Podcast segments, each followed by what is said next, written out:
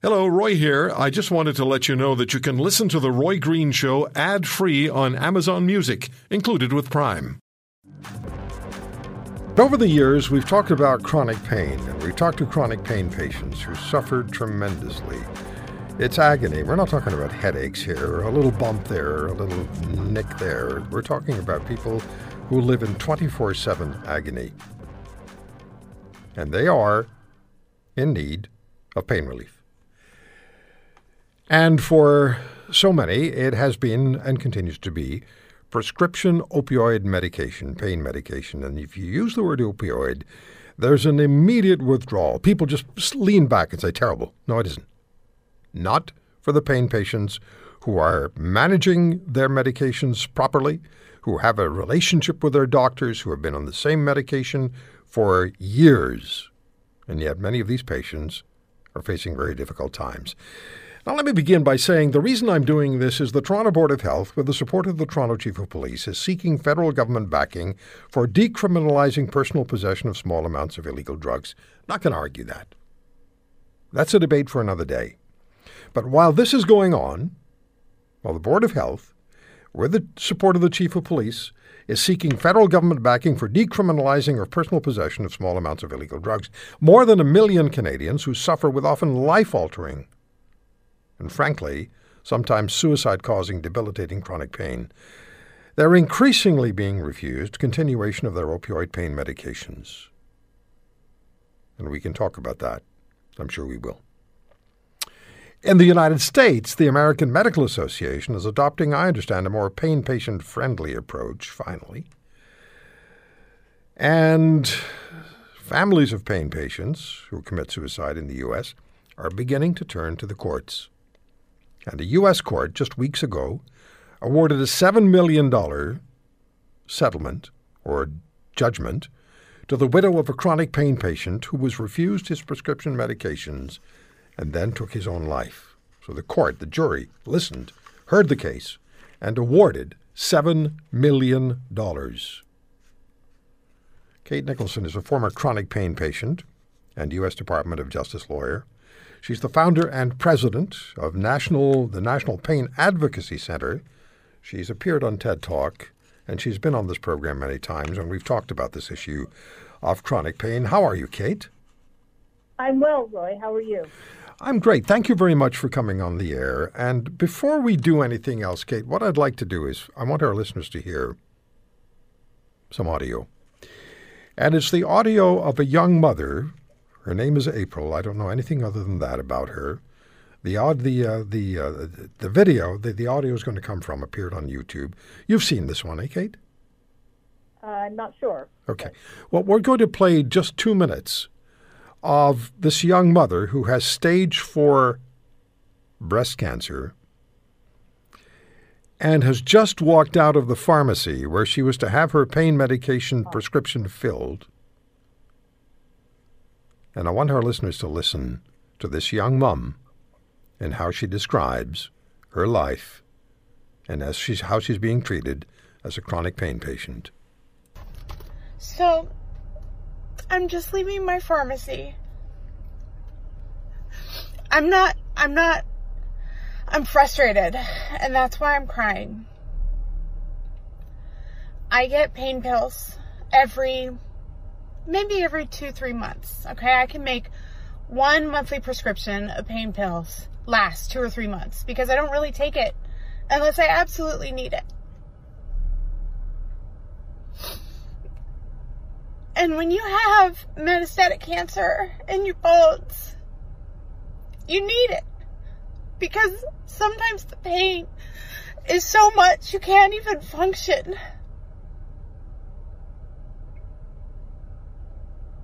And I just want to function. I just want to be able to go to work, and I want to be able to sleep, and I want to be able to do things with my child, and I just want it not to hurt all the time.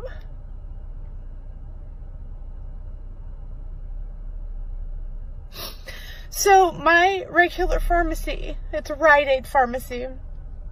I've gone there since they've opened. I've probably been there for 20 years.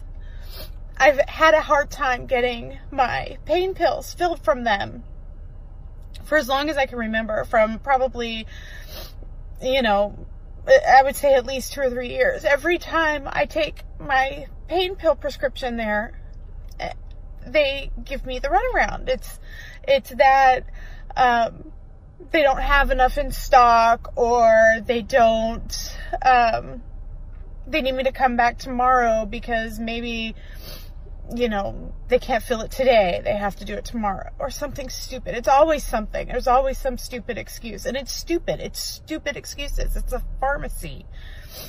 And I know that there's stricter, tighter controls on that stuff, and for good reason, you know, but I've got fucking cancer.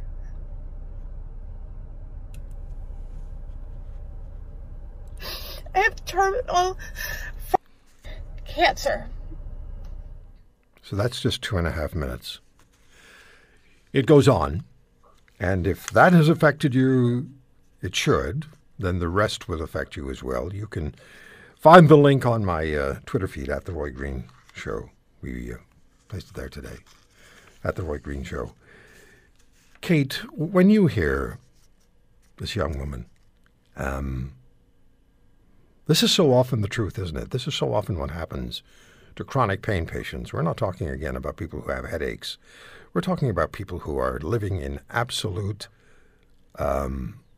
surging agony. When you hear this, what are you hearing? Yeah, unfortunately, I had seen that particular clip before. Unfortunately, I hear these stories almost every day.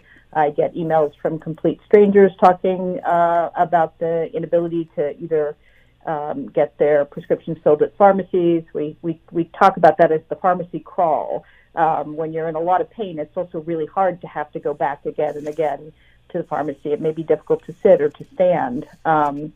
It's happening with insurers denying people's claims for medication. And as you know, it's also happening when physicians are concerned about oversight and are sort of forcibly taking people down or off their medication in ways we now have dozens of studies showing increase their risk of death, in addition to destabilizing their health, their mental health and lives. And so it's tragic.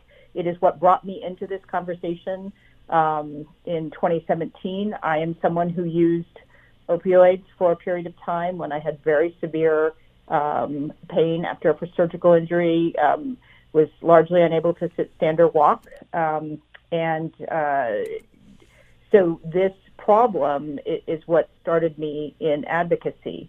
And unfortunately, it's very widespread. And while I do understand your outrage that people being prescribed illegal medication by a doctor, you know, sort of can't get them.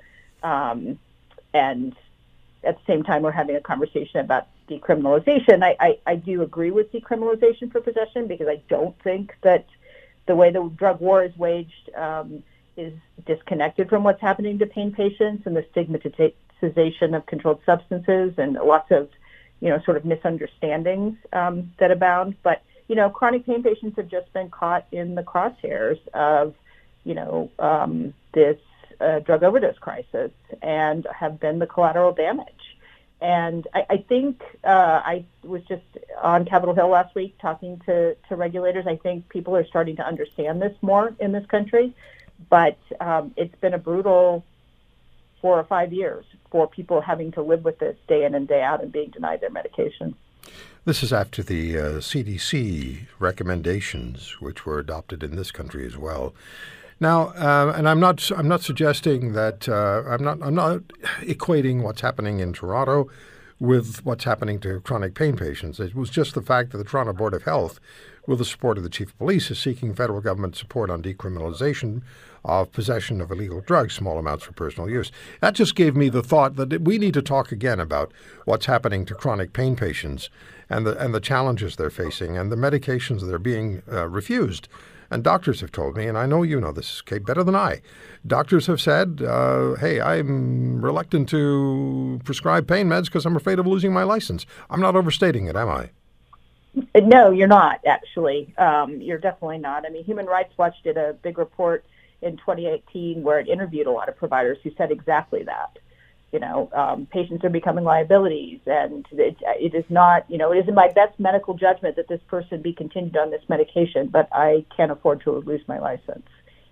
Interestingly, the U.S. Supreme Court is going to be hearing sort of a case this term about the standards under which you can prosecute a physician under the Controlled Substances Act. So maybe there will be some clarity from that.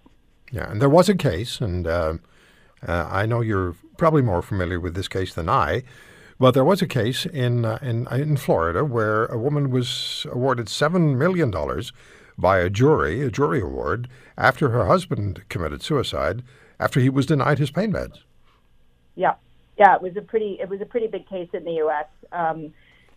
He had been in a treatment facility in a different state. He'd been in the hospital for a very long time and in a rehab center, and they had placed him on a higher dose of opioids and then went back, and he sort of experienced a gap in care. He went back to his home state and tried to get a prescription filled by the provider. And basically the provider said, well, I can't, you went through your medication too quickly. I can't see you for another 7 days. He was very desperate. It was like a 55% reduction, I think, which is dangerous in his opioid use. And he and his wife tried many times to call the office and get some help. He was a wheelchair user, so someone with very serious pain. And, when they finally denied it, he sent his wife a note saying that was the end. He just couldn't take it anymore. They were denying the script, and he died by suicide right after that. We have Dr. Stefan Cortez. Am I pronouncing his name correctly, Kate? Cortez. Cortez. He's gotten in touch with us, and because he knew you tweeted out there you're going to be on the show, and I think he's going to be with us in just a moment. Wonderful. Yeah. Stefan and I work together often. Okay, let me get him on right now. I believe he's ready. Dr. Cortez, are you there? Yeah, I am. Hi. Thanks very much for joining us. It's Roy Green and with Kate Nicholson. Yeah, it's great to be on. Dr. Cortez, what is your involvement with chronic pain? So I'm a primary care doctor and have taken care of very high vulnerability patients for a long time, particularly people who are homeless or formerly homeless, who have very high rates of chronic pain. And I've paid a lot of attention, and also high rates of addiction, by the way. So I've paid a lot of attention to the policy surrounding prescription of opioids. I certainly prescribe opioids to some of my patients who have long-term pain. And I've always been really interested in how policy changes sometimes leave people in serious trouble, healthcare policy changes. And that's something that I noticed as we started our major reduction in the United States in 2016, and I grew increasingly alarmed at what was happening to patients who were kind of caught in the crossfire. What's happening with doctors? I heard, and I mentioned this to Kate, and she and I have talked about this before, doctors have said that they are under significant pressure not to continue with pain prescriptions, with medication prescriptions, if they're at a certain level the colleges don't approve of, the colleges of surgeons or physicians and surgeons don't approve of, or their American equivalent. Is that happening in the United States where doctors are under huge pressure? Yeah, I think it's a little different between Canada and the U.S. because in the U.S. we have a major criminal justice aspect to this, which is that the United States Department of Justice has the power to launch charges, criminal charges against physicians for their prescription. So that is a little bit different from simply the pressure that would come from a provincial college, which might be pressure of its own, of course. But in both cases, what we're talking about is doctors don't have a lot of background training in pain or in rehabilitation. And so their original prescriptions, they didn't really understand what they were doing when they ran those prescriptions up, to be fair, or at least not all of them did. And then when the pressure came down and said, look, we've got to really change everything because the opioid crisis is somehow tied to this, doctors are like, okay, well, I don't know much about this anyway, and I certainly don't want to lose my license. So you have a kind of uneducated population of people with prescriptive authority who are easily pushed around because fundamentally they never were trained in the issues that they're treating, which is different from, say, heart disease or lung disease. Yeah. Kate, what needs to be said here? I'm sorry, I didn't mean to push you aside or ignore you. What needs to be said? What do our listeners need to know today? Well, I do think also, Canada has taken a slightly more aggressive stance in terms of tapering, what you're talking about, how, taking people who already have been on these medications at stable doses for a long time And there are studies that show that risks can rise with dose. And so I think, you know, the policymakers were trying to address that, but many more overdose deaths occur at lower doses. They usually occur even when they involve a prescription opioid in people who have many, many substances, legal and illegal, in their system. Prescribing has dropped in this country by 60% since 2011, and overdose deaths have only escalated because they're being driven by a tainted, both in the U.S. and Canada, by a tainted government supply. Right. I mean, tainted street supply, and the government really isn't doing a lot to address. Okay, I would say the current problem. If you want to hear more, subscribe to The Roy Green Show on Apple Podcasts, Google Podcasts, Spotify, Stitcher, or wherever you find your favorites. And if you like what you hear, leave us a review and tell a friend. I'm Roy Green. Have a great weekend.